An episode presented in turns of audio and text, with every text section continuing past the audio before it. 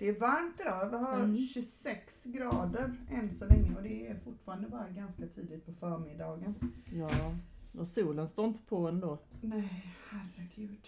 Hur ska vi orka med denna dagen? Ja, jag vet inte. Får man klaga på sommarvärmen? Ja, Det får man va? ja, vad ska man annars klaga på? Ja. Alltså, vi bor ju i Sverige. Alla klagar på allt. Ja, nej usch. Jag gillar inte alls när det är alldeles för varmt. Jag tycker lagom är bäst. Ja, och så lite fläkt och så. Ja, gärna att det blåser lite grann. Kanske man skulle spendera dagarna nere på stranden istället Ja. för att vara hemma. Jag är inte så förtjust i att hänga på stranden. Nej, nej, nej. Nej. Det är alldeles för mycket folk. Tycker jag. jag Ja. åker gärna, och sen är det för varmt så jag åker gärna ner på kvällarna istället. Precis. Ja men eh, ofta är det ju jättemycket folk. Men Mm. eh, ja, Mm. jag har, inte, jag har varit där en gång i år. Det var rätt så tidigt. Idag ska vi ha med en gäst. Ja, En, eh, en tjej som vi båda har följt på Insta i, ja, i alla fall ett år. tror ja. jag. Mm. Eh, jag är jättenyfiken på vem hon är. Ja. Hon verkar vara så himla drivande Mm. och eh, har spännande saker på gång hela tiden. Ja, Så det ska bli roligt att få veta mer om henne. absolut. Mm.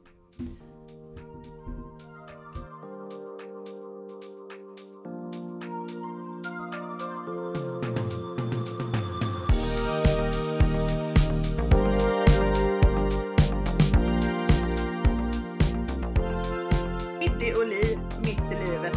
Det är jag som är Linda. Jag är Diana.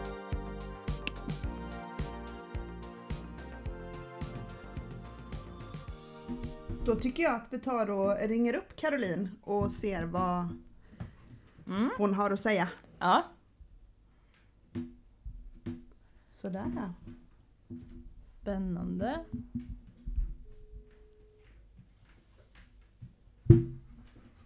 Hallå brudar! Hallå. Nej men hallå! Ja men tja, hallå! Läget? Ja men det är bra! Har Jag ni... ska ta en så här distansdag idag och chilla hemma. Jag måste jobba lite. Ja. Så ja, resten av familjen drog till stranden och ja. Vad gör ni? Vad skönt. Vi eh, sitter här och eh, är lite nyfikna på dig. Ooh! Så, Mhm. nu Ja, det undrar är jag på er vi... också. Vad, Ja, vad sa du? ja men det är jag på er också. Herregud. Ja. Ja. Shoot! Då undrar vi, vem är Caroline? Ja, alltså det är en mycket svår fråga. Nej men eh, ja, jag skulle väl eh, säga att jag är en driven person med mycket, ja, alltså mycket energi och ja, jag vet inte. Nej men lite så. Jag har pluggat typ halva mitt liv. Va- Ehm, Vad har du pluggat då? jag har läst till, eh, för det första är jag artist och sen så är jag kvalificerad säljare och marknadsförare. Sen är jag Mm. även fastighetsmäklare. Så jag har läst, eh, ja, många, många år. Men ja, sån är jag. Typ. Men det var ju bara yrkesmässigt. Sen kan man ju ta hur jag är som person. Eh, Vem är Ja. du som person då? Nej, men jag skulle väl ändå säga att jag är en glad, positiv person. Eh, och även så här svart och vit person. Jag har ju inga liksom diagnoser på mig, men jag är väldigt så här flackig. Vet att ja, men nu kör vi all in. Eller så byts det och så skiftar man liksom. Lite så. Jag Ja. känner igen mig i det där. Mm. Ja, det så. Gan- ganska så väl. Eh, Alltså, på vilket sätt? Nej men det är att man eh, går all in, alltså antingen av eller på. Ja. Eh, jag har ju två pojkar som har diagnos. Och Ja. Genom dem så känner man ju sig själv. Så. Ja men så är det ju. Och sen, sen är det ju väldigt lätt liksom för andra och så här, det har jag fått höra många gånger bara, men du har ju typ ADHD. Man bara, nej, jag har inte det. Jag har faktiskt inte det.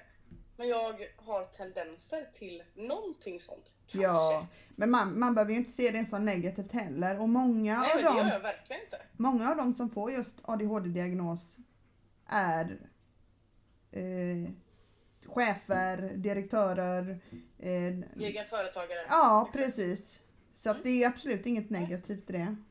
Nej nej nej, gud nej. Nej. Jag ser det som en alltså, fördel att man är sån som person. Ja. Jag tror man Ja. kommer långt om man eh, kan se eh, målet framför sig och, och kämpa på och ta sig dit. 100 procent. Ja. Det tror jag också. Ja, så är det. Du är ju mångsysslare. Kan man säga. Kan man väl, kan man väl kalla det. Ja. Nej, saken är att jag är inte det utan jag driver ju mitt företag Ja. och sen så gör jag olika saker i det företaget.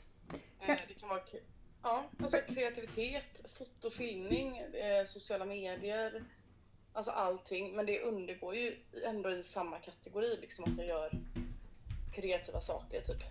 Det måste ju vara världens bästa jobb. Det låter ju hur roligt som helst. Ja men det är det. Jag älskar det. Jag är supernöjd med det. Det är jag. Sen hade jag kanske dock önskat att jag hade lite mer så här kollegor, eh, alltså gått på AV, gjort någonting ihop. För att är man egenföretagare så är man väldigt ensam konstant. Mm. Ehm, och det var ju underbart de första åren liksom. Men sen så, ja, lite kollegor hade varit fint, tänker jag. Vad, Ja. Vad hittar du inspirationen till alla dina idéer och projekt och sådär?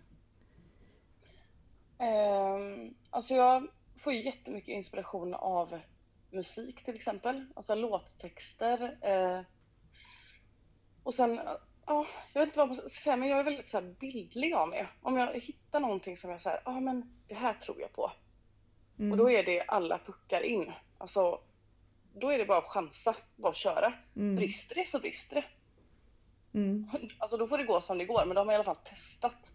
Jag lever ändå med en så här tanke att alltså man utbildar sig inte till någonting som ska vara sitt livsöde, utan vill jag göra det här idag så gör jag det idag. Vill jag skapa det här imorgon så gör jag det imorgon. Alltså livet är för kort för att liksom, vad ska man säga, alltså stadga sig i en viss eh, form. Utan man måste se det som att det är helt okej att vara som jag är idag. Vill jag göra någonting annat imorgon så gör jag det. Så att, att man eh, ja, skapar vägar och hittar eh, nya lösningar på saker och vågar chansa typ. Mm. Vilken Ja. skön inställning. Ja, verkligen. Ja, men jag tror att det är liksom, vad ska man säga? Det är, eh, det är viktigt för människan att känna så. Mm. Att det är helt okej att vara som jag är just nu. Vill jag vara en annan person imorgon så är jag det. Och då är det också helt okej. Ja. Eller hur? Ja, verkligen. Så inspirationen, alltså det finns inget vettigt svar i det. Jag, jag skapar saker och jag tror att alla människor, om man brinner för någonting, kan man liksom satsa. Det räcker att... Alltså du kan skapa en, eh, vad ska man säga? Du kan skapa guld av sand. Om det skulle vara så. Mm. Om du tror och brinner för det. Mm. Men det, det det gäller ju då att ha stöttning med sig eh, av den man lever med kanske, eller familjen eller eh, Ja, så är det. Och det har ju inte jag, skulle jag säga. Alltså i vissa sammanhang kan jag verkligen få den pushen av Emil och familj och sådär. mm, Men eh, jag ser mig själv som en så här stark och ensam person. mm, Alltså vill jag driva igenom någonting så gör jag det själv. För det är många gånger alltså, som mitt levnadsmönster inte passar in i det här 7 till 4 jobbet och Mm. allting. Och, och det, ja, alltså jag uppskattar det också för jag behöver ju den tryggheten. Annars hade jag ju varit ute och svävat på, alltså jag vet inte vad. Mm, eh, så att jag får absolut inte det stödet 100%. Eh, utan ibland. Och sen kan jag även uppleva att många gånger man gör någonting och när det går bra, då är det liksom klapp i ryggen och bara gud vad, vad, vad roligt, vad stolt jag är över dig. Ja, fast du var inte, alltså, du var inte mig i ryggen när vi började. Du var mm, inte där då, utan då tvivlade du på Mm. allting jag sa. Men att liksom bara stå stark och bara sikta framåt och bara så. vilken skön känsla. Ja. Vad stark du är. Ja. Ja, till Verkligen. 98 procent. Sen har jag de här 2 procenten där man bara åh, krackelerar liksom. Men de kanske man behöver Mm. nå för att våga eh, orka de sista två procenten. Ja, kanske. Det är möjligt. Jag lever efter den inställningen liksom att man är stark som person själv. Och sen det som, ja, omring, alltså det här får man också se som en grej att vi lever liksom i våra huvuden. Ni har ju två hjärnor.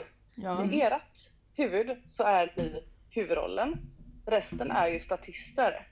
Om man bortser från dem så är det liksom du som bestämmer ditt liv. Hur du ska leva, hur du ska vara. Resten är liksom, ja, statister runt dig. Det har jag Ja. aldrig tänkt på. Nej, inte jag heller. Det var klokt. Nej. Ja men tänk er så här.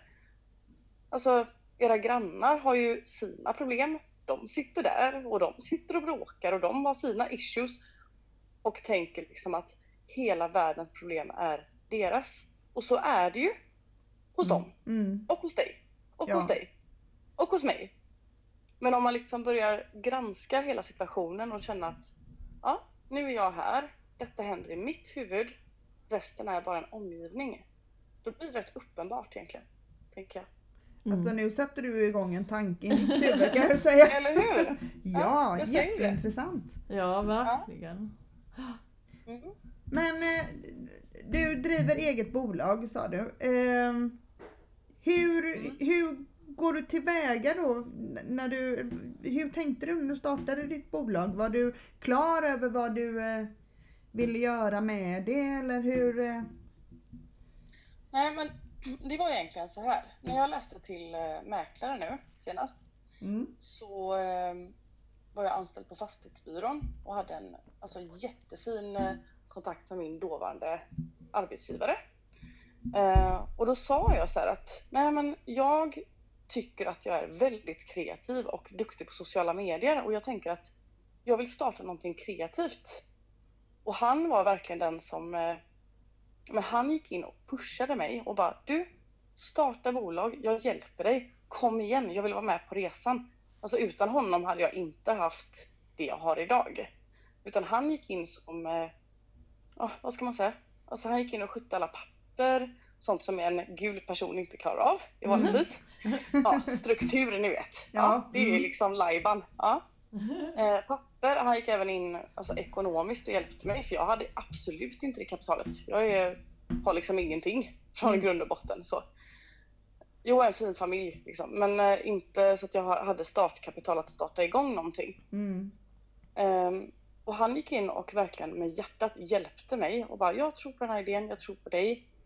Gick in med kapital så att jag kunde börja jobba 100% från dag ett utan att känna mig liksom att jag behövde ha extra jobb eller någonting utan vi gick all in. Och vi hittade alltså grymma kunder och eh, uppdragsgivare. Och då la jag mig bakom så här Instagram, han skötte alla, vad ska man säga, avtal, alltså allt sånt där som jag inte har koll på. Mm. Han är verkligen superduktig på sådana bitar.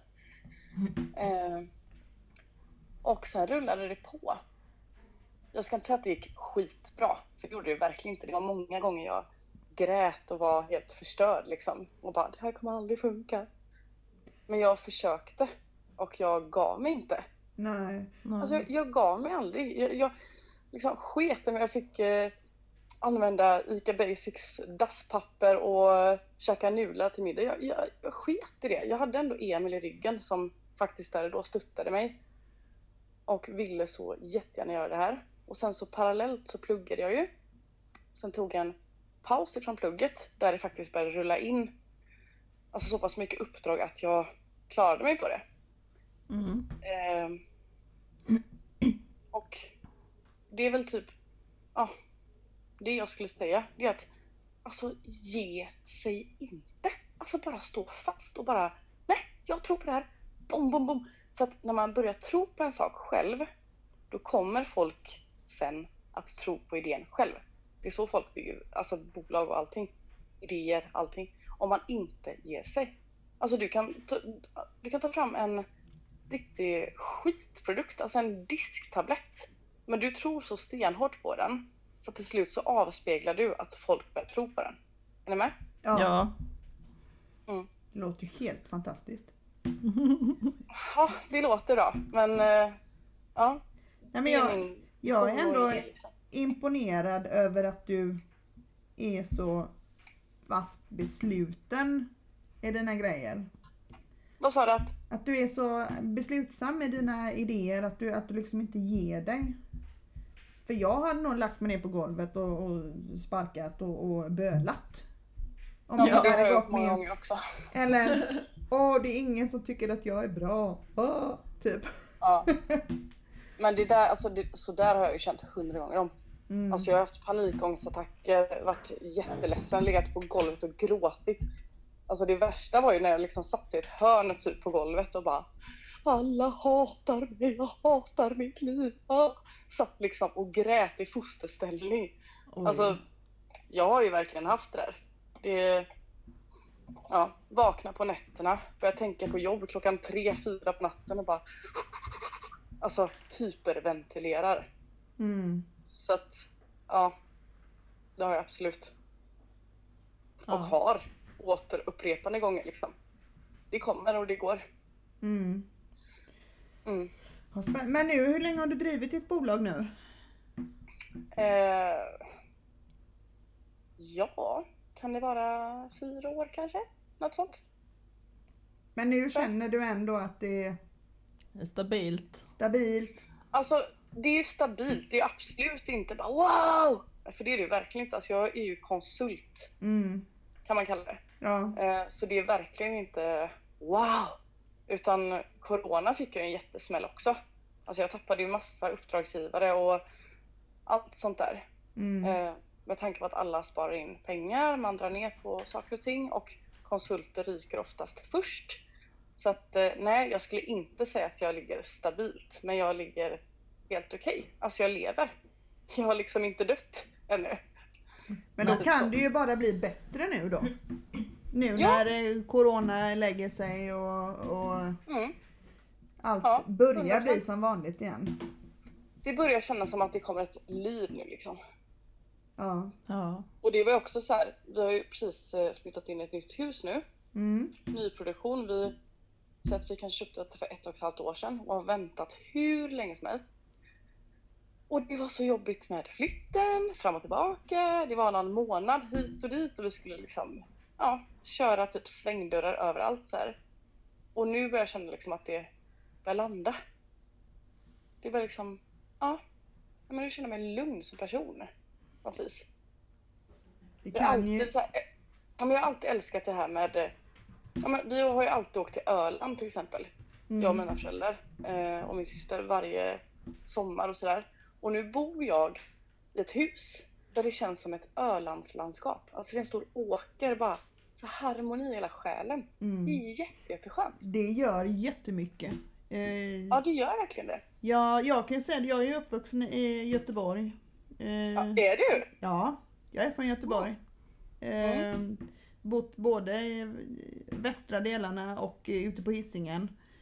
Ah, Eh, ja. Också bott i Stockholm i tio år. Eh, Ja. Och stadslivet och sen eh, flytta ner då till eh, lilla Sölvesborg. På landet, bara åkra runt omkring. Eh, Hur hade, hamnade du där? eh, min sambo är härifrån. Så Aha. att det blev att han längtade hem och vi köpte hus här och jag säger jag har inte ångrat en sekund för att bara kunna öppna fönstret och titta ut och se de här åkrarna och det, det ger Mm. alltså det är en Lisa för själen. Mm. Ja Absolut. men det är det. Man får så Mm. mycket energi och bara så här. "Oh." Och just när de här vet, hjärnspökena kommer in och bara Åh, mitt liv är för jävligt. Så tittar man ut så bara Nej, finns inget. ja. Statisterna är liksom gone away, borta. Ja. Helt borta. Det måste jag börja kalla folk statister. ja, alltså Det var- det är ju en bra benämning. Ja, Ja, ja. Men visst är det? Ja. absolut. verkligen. Det suddar liksom ut allt det här med eh, Ja men alltså dåligt mående när man tror att hela världen bara vill äta upp en och vill gå emot en. Så bara, nej, det här är mitt liv och resten är Ja. luft. Liksom. Mm. Det är en skön känsla. Verkligen. Mm. Eh, nästa grej här nu då. Ja. Musiken. Mm. Vad sa? Musiken, vi vet ju om att du sjunger och jag har ju varit inne och sökt på Spotify och jag tror jag hittat tre låtar med dig i alla fall. Ja, stämmer. Eh, berätta mer. Jag ska berätta, jag ska ta en liten tyst sekund här bara. Ja. För det här blir djupt. Ja. Inhale, exhale. Vänta. Jo, är ni med? Mm. Ja. Eh, jag är alltså uppväxt i en musikfamilj. Mina föräldrar har haft band och eh, alltid liksom pushat mig till att köra musik. De var supergrymma på deras tal. Vad kan det vara? 70-80-talet? Nej, 90-talet kanske. Alltså verkligen grymma på det de gjorde. Och eh, nej men jag blev matad med sång, stämmer, dans. De körde till Göteborg i skytteltrafik säkert tre, fyra gånger i veckan för att jag skulle få gå på de bästa dansklasserna och allting. Och det har gett mig så mycket i livet. Ehm, sen satte de mig på en utbildning som just där då hette den artistlinjen. Då var det en kombination mellan eh, musik och dans och den var perfekt för mig. Men det låg liksom 45 minuter utanför ja, vårt hem. Eh, och de körde fram och tillbaka och kämpade för att jag skulle få gå just där och inte den här lilla hålan som jag växte upp i. Mm. Mm. Sen när jag gick, jag tror det var andra, an, vad heter det, andra ring? Nej, men eh, andra, ja, gymnasiet liksom. Ja, Ja. i tvåan. Ja, ni fattar. Mm. Mm, tvåan. Mm. Då eh, var jag med i en talangtävling som var skapad av Warner Music. Eh, och jag liksom gav allting för den här tävlingen. Jag skulle vinna den bara. Jag bara hade ett mål. Det, det fanns liksom inga statister där, utan det var bara pff, bomba ihjäl. Ehm, och jag tror att vi var kanske 2000 sökande eller något sånt där. Oj. Ehm, ja, i runda slängar. Lite mindre kanske, men cirka där 2000. Och jag gick vidare och vidare och vidare till finalen. Ehm, och kammade hem hela tävlingen. Oj. Men, ja, jag var super, super stolt över det här. Ja. Eh, men det hände liksom en grej innan finalen. Och det var att han som skulle vara min manager, säger vi då. Mm. Han eh, hade liksom alla de här deltagarna, vi kanske var fyra stycken i slutet. Och han eh, satt efter en radiosändning och bara Du! Alltså kallade in mig typ på, alltså jag tror att det var ett badrum, en toalett eller någonting. Och sliter av mig, alltså min överdel, mina kläder och allting. Och jag börjar gråta. Och han bara du, om du inte gör som jag säger så kommer du inte vinna imorgon. Även om du vet att du är bäst. Men! Alltså nyttjade typ min position att Ja, sådär. Ja men herre. Fy. Ja men det, var, det, det där var verkligen ett trauma för mig. Ja. Så jag slet upp mina kläder, springer alltså barfota genom hela Karlstad förbi det här Löfbergs lila huset och gråter in på hotellrummet. Vågar inte säga någonting till mina föräldrar. Jag hade sån skum, alltså skum känsla av skuld. Jag hade inte ens gjort någonting utan jag blev utsatt Ja. i en Ja. situation som han visste att det här kommer jag att komma åt henne på. Eller? Mm. Och jag sprang hem och jag grät och mina föräldrar åkte upp till Karlstad dagen efter. Och jag liksom bara höll min. jag sa ingenting. Jag stod nästan och grät på scenen, den här vinnarlåten. De bara vinnaren är Karin wow! Och det kom in blommor och ja, Warner Music och alla de här personerna kom in och grattade till skivkontraktet och allting. Men jag hade sån sjuk känsla i kroppen liksom av skuld för någonting som jag inte hade gjort. Utan jag sprang ju hem. Och så hade jag ju Emil också. Vi har ändå levt upp i 15 år. Och jag... Ja, jag blev så ledsen och det tog mig flera år innan jag ens kunde berätta detta för både Emil och min familj. Vad jag hade blivit utsatt för. Att det var alltså maktmissbruk. Mm. Gud vad hemskt. Eh, Ja fy. Och när jag fick hem detta kontraktet liksom och läsa innan singeln och allting släpptes så eh, jag skrev aldrig på det. Jag, för de hade ägt, alltså alla mina produktioner, all, alla mina låtar jag hade skrivit och gjort och skapat, det hade de ägt i alltså säkert en livstid. Så var kontraktet utformat. Så jag signade aldrig det, utan jag vill ändå tro på att skapar man egna verk så ska man äga dem själv. Självklart. Ja. Ja, man kan få- liksom få hjälp på vägen och ja, att man delar upp vissa saker. Men de hade ägt och haft heter det, upphovsrätt Upp- till ja. allting jag Mm. hade skapat i så fall. Så jag signade aldrig det. Och även då att han skulle vara min manager, den här ja, äckliga jävla gubbjäveln, om man får säga så. Ja det får man. Ja, det får man. Vilken gris. Mm, det får man. Eh, och sen så tog jag typ ett uppehåll ifrån musiken. De, de ringde upp mig från Warner och sa att vi kommer släppa den här låten ändå. För att nu har vi haft den här tävlingen och de förväntar sig att du ska svänga på och den här singeln kommer att släppas. Ehm, och då sa jag att då får ni lov att släppa den singeln men jag vill inte ha någonting med det att göra mer.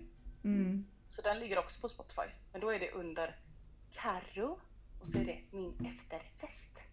Ja, ni kommer höra själva. Kommer Okej. skratta åt det. Mm. Ehm, och sen så tog jag ett uppehåll ifrån musiken. Jag blev så avtrubbad på allting, hela industrin. Alltså de människorna som jobbade runt omkring som inte såg någonting. Jag tyckte det var så äckligt. Ja. Ehm, och sen började jag skapa grejer själv. För att jag vill inte att någon ska äga mig någonsin. Aldrig. Gud vad smart. Vad bra. Ja. Vilken inställning ändå. Och att du, att du ändå tog tag och släppte själv sen. Det är ju också ett bevis på att de inte vann över dig. Ja, jag är, det är det bästa beslutet jag har gjort någonsin kan jag säga. Ja. Det är det verkligen. Eh, uppträder du någonting? Nej, inte nu. Alltså nu har jag ju två kids och familj och allt det där. Så att eh, nej, det gör jag faktiskt inte. Är det någonting som du eh, skulle, eller som du funderar på eller hade tyckt var roligt eller sådär? Ja, jo men det tänker jag ofta på. Att jag önskar att det var så. Liksom Mm. Att jag kunde köra det i egen regi och bestämma ensam och ja, uppträda och göra det. Alltså de verken som jag själv har skapat som jag är stolt över. Mm. Så absolut, det tänker jag jätteofta på. Det. Ja, det låter ju inte som, eh, alltså det låter ju som, en- som en dröm det här med att, att gå och vinna en eh, talangjakt. Men inte till det priset. Nej, nej, Verkligen inte. nej. Det är inte eh, värt det. Nej. Det är inte det. Och det kommer jag att liksom intala mina barn också. Mm. För nu har jag sett den sidan av hela branschen. Ja. Och alltså min dotter är superduktig. Hon är, hon är alltså en kloning av den jag var när jag var liten. Vet, dansar, showar, allting sånt där. Ja, Jag har sett henne på Insta, hon är ju helt fantastisk. Ja, men hon Verkligen. är verkligen det. Hon Ja, ja, ja. Självkänslan bara strålar om henne. Hon är liksom, men hon är odödlig just nu. Mm. Hon är, hon är super, alltså super är hon. Och jag kommer aldrig att sätta henne i sådana situationer någonsin. Utan jag kommer ha stenkoll på det. Ja. Att det ska, hon ska skapa det hon vill och köra sin väg. Men det finns jättemycket möjligheter att skapa musik, släppa det själv. Man behöver inte ha någon som äger ens verk. Nej. Så att, eh, nej. Det är någonting jag tar med mig från min erfarenhet i alla fall. Mm. Alltså, du har ju gjort sådana grejer som man själv drömt om. Jag höll också på med musik mycket när jag var yngre. Ja. Eh, och jag har spelat i band, jag har varit med i Göteborgstalangen och... Eh, eh, Fan vad coolt! Ja, det vilket- visste vilket GT... ja, detta var 95.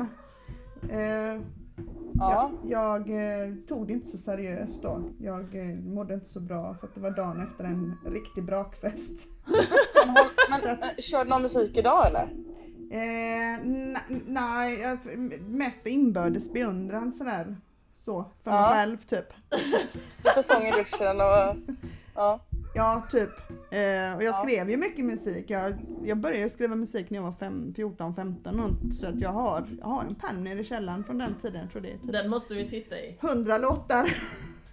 Kan det ju bli så här att du tar upp det här när du så här, har en dålig dag eller någonting. bara, Fan vad bra jag är. Ja, Och så det tar är man det. ja. Ja. ja. Så när jag också bara. Du, snacka inte skit om mig. Så jävla bra är jag. Och så bara. ja. Ja. Tillbaka till dig igen, för det är dig det handlar om idag. Ja. Det här var Ja. bara en parentes. Eh, du har ju rätt mycket följare på eh, Insta. Nu låter min tupp där ute. Ja, Inte ska, vem ska han jag är. stänga? Ja, gör det. Gud vad härligt. Ja, Ja. vi bor på landet och då ska man ha mycket djur. Här har vi tuppar och höns och ankor och kycklingar. Magiskt. Ja, det är det verkligen. Eh, jo, eh, på eh, Instagram, du har ju rätt så många Mm. följare. Alltså, Ser du dig som en det, det är ju influencer? dock en def, alltså definitionsfråga. Nej, det gör jag verkligen inte. Jag kan säga att när jag så här hade passerat 2000 följare så bara Fan, jag är kändisen! Alltså hybris deluxe. Och nu när man så här, ja men kanske har typ 10 000, man bara Fan, jag är en fucking nobody. Alltså det är ingenting. Så nej, det skulle jag inte säga alls. Sen försöker jag att vara väldigt så här genuin med dem jag har. Mm, Att man verkligen eh, tar hand om dem man snackar med och pratar med. Och, ja, men nej, jag skulle inte definiera mig som det. Nej. Eh, men du har ändå rätt så många unga tjejer säkert som eh, följer dig och som kanske drömmer om att bli influencer och 10 000 Ja. är väl liksom den där magiska gränsen för, för att vara en influencer kanske. Ingen aning. Noll koll. Men jo, jag har ganska mycket yngre tjejer ja. Och det här, alltså det här är någonting som jag verkligen försöker vårda om. Mm. Att man ska inte tro på allting man ser. Det är liksom Nej. inte lika grönt som det är. Alltså en bild kan genomgå 35 appar innan den är, ja men den här bilden var snygg. Mm. Det kan Ja. vara lite eh, fuskljus, lite Minorca i Lightroom. Alltså det är verkligen så här. Alltså en person postar inte när man har en dålig dag. Som jag berättade för er i telefon förut. Ja. Alltså Ja. om jag har stått och gapat och skrikit på min familj eller på Emil eller någonting och haft en dålig morgon. Det är liksom inte det jag publicerar och bara nu jävlar livet eh, riktigt skitigt. Utan man lägger upp så här. Oh, nu har vi det bra här. Oh, alla sitter bra i båten. Alltså Ja. lite så. Ja. Så att nej, och det är väl det som är ganska viktigt att få fram till unga tjejer även med eh, ja men typ samarbeten om man gör någonting med eh, ja, allt möjligt. Mm. Det är så här, ja, det är ju asnice. Det är det ju verkligen och det är, det är ju magiskt. Men det är ju inte så verkligheten ser ut. Nej. Nej, det är ju inte det. Det är inte det. Vad tänker ni själva kring det? Jag tänker precis som du att eh, mycket man ser nu pratar jag skånska. jag skäms så mycket. Det är ju för att du är från Skåne så att eh, Ja, det blir inte konstigt. Nej men jag, jag tänker ju att alltså om man sitter och scrollar i instaflödet så, så är ju allt eh, guld och gröna skogar och man Mm. är så lycklig och man har världens finaste ungar och man och hus och Mm. allt. Ja men precis. Och nu ska jag säga en skitbra grej, ni kanske vet om detta. Men det här tycker jag är superbra av Instagram. Det har, kommit en ny funktion nu Mm. där man kan slå av alltså dölj antal gilla-markeringar på bilder. För det kommer att bromsa så här, den yngre generationen, det här bekräftelsebehovet att okej, Ja. igår fick jag 100 likes, idag får jag 200 likes, imorgon får jag 500 likes. Mm, Om mm. man slår av den och faktiskt istället publicerar det man tycker är nice. Och bara, nej, jag är stolt över den här bilden. Och så liksom släpper den känslan av att man måste jaga bekräftelse. Mm. För Mm. det där skapar ju också psykisk ohälsa. Det, det skapar så mycket spöken i Ja, huvuden på folk. Mm. Och får man bort det, att man bara gör för att man tycker att det är kul, då kommer man jättelångt på det. Mm. Så att trycka på de här tre små prickarna till, i högra hörnet och bara dölj antal gilla-markeringar.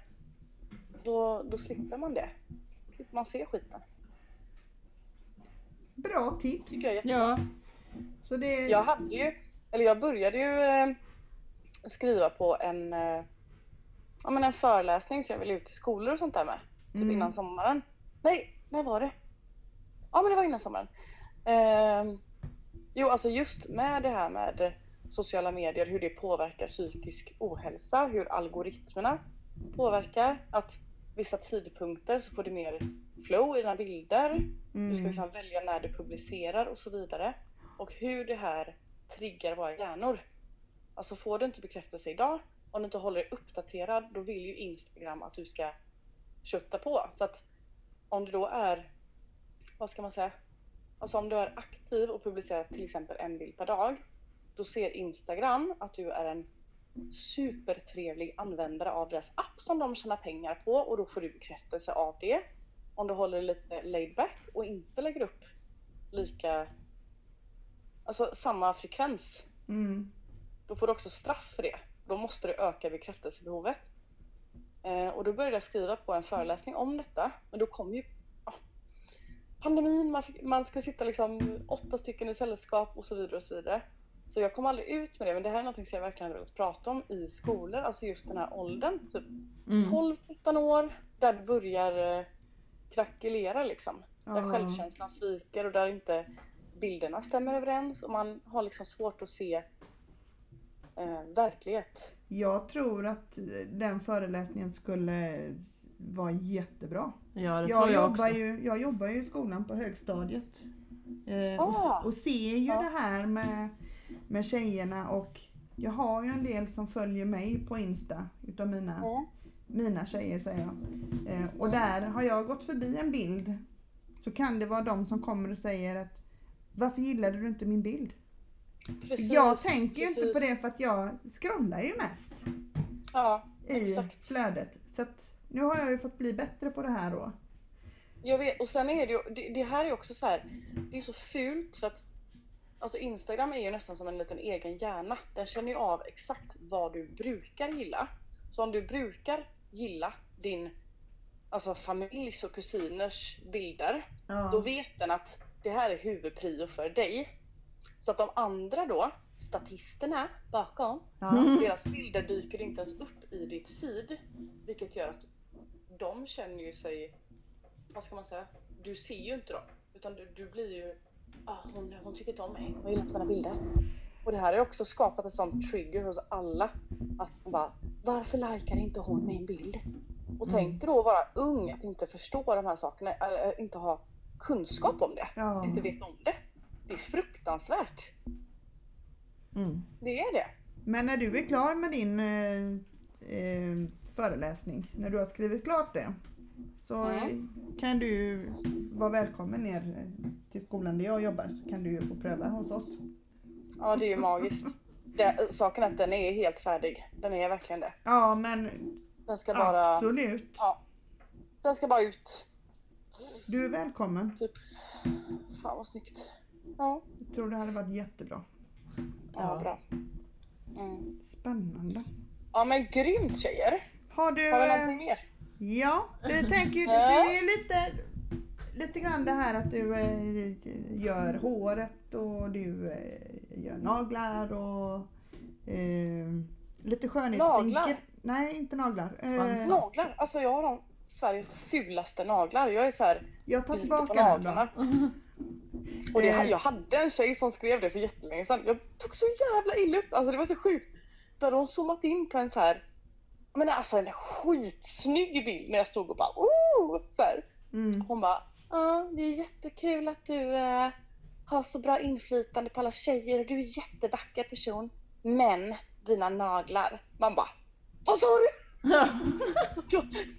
alltså jag fick ju frispelet och bara, hur fan kan du haka upp dig på det här? Förstörde hon hela världens bilden. drama för det.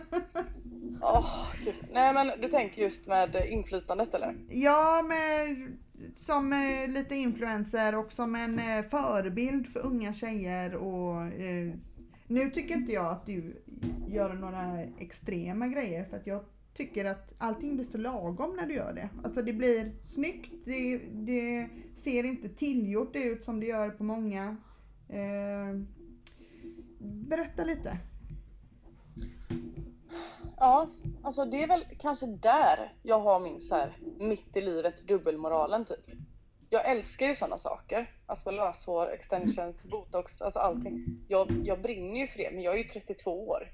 Men jag kanske inte skulle se min dotter göra samma sak. Mm. Alltså, så att där, jag önskar att jag hade liksom ett konkret svar och bara nej, eller jo. Men eh, det är väl kanske där jag, min svaga punkt är. Att jag gör någonting som jag kanske själv inte kommer att tycka är så nice sen. När jag säger den åldern. Jag vet inte. Men eh, Men det Eh. kanske är mer vanligt då. Alltså det, det blir ju vanligare Ja. och vanligare att, att man Ja men så och, är det. Och sen det som jag verkligen försöker pusha på det är att, för det har, det har jag sagt till alla mina samarbetspartners också.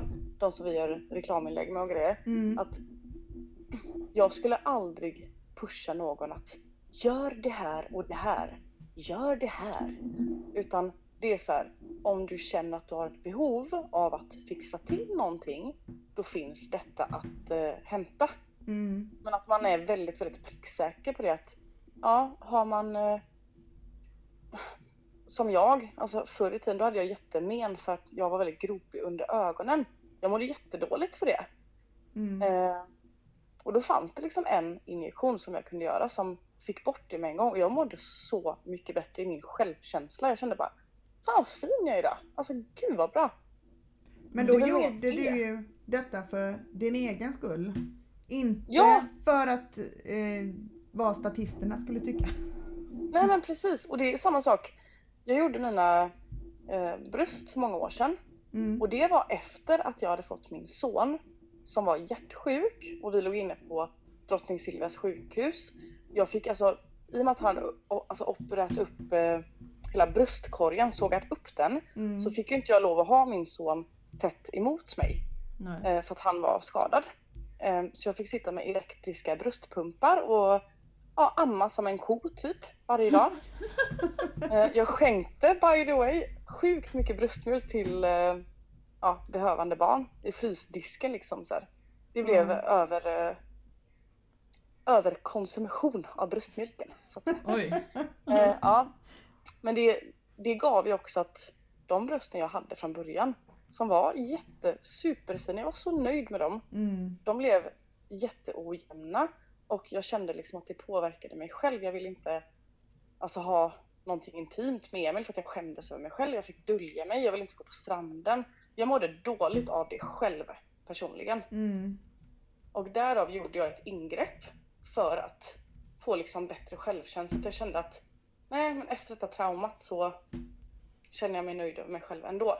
Mm. Så att liksom själva den skillnaden att man inte pushar på att göra någonting för andras skull, utan man gör det för sig själv. Mm. Lite så, tänker jag. Sunt tänkt, Ja, tycker jag. Mm. Ja men det är bra. Ja. Det är bra. Nu har vi lite, lite såna här eh, snabba frågor här. Ja, Eh, så du ska bara svara.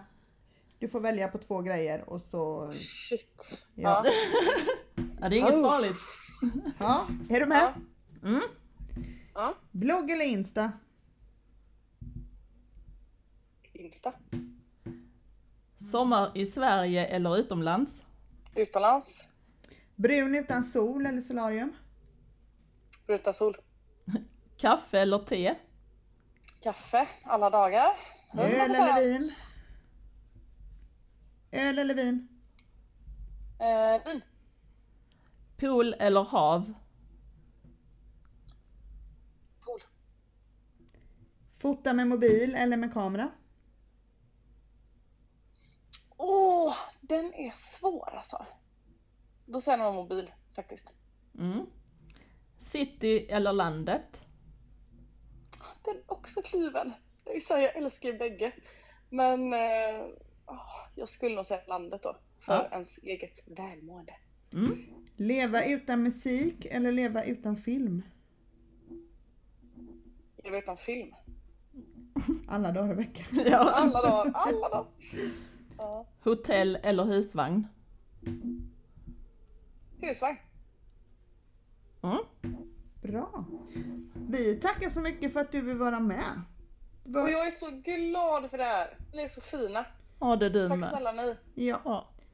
vi, eh, Tusen, tusen tack. ja, ha det så gott i sommar. Detsamma. Puss, puss, puss. Puss Puss puss! puss. Hej. Hej. Hej. Men gud vilken trevlig människa. Hon Ja. var otroligt lätt att prata med måste jag säga. Ja, och så söt Jättesöt. och klok. Många bra tips. Ja, alltså det där med statisterna. Ja, kommer jag ju tänka på hela tiden. Ja, Min hjärna, ni andra är statister. ja, Perfekt. ja, verkligen. Ja, nästa poddavsnitt så ska vi eh, prata med en annan kvinna Mm. som också är väldigt driftig och som kommer från min hemstad Göteborg. Vi ska Ah. prata med Jenny. Mm. Spännande. Det blir spännande. Mm. ha det gott där ute i sommarvärmen så länge. Så Ja. hörs vi av igen. Ät mycket glass och drick mycket vatten. Och mycket vin. Och vin ja, bubbel. och bubbel. Ha det bra! Ha det bra, hejdå! Hej.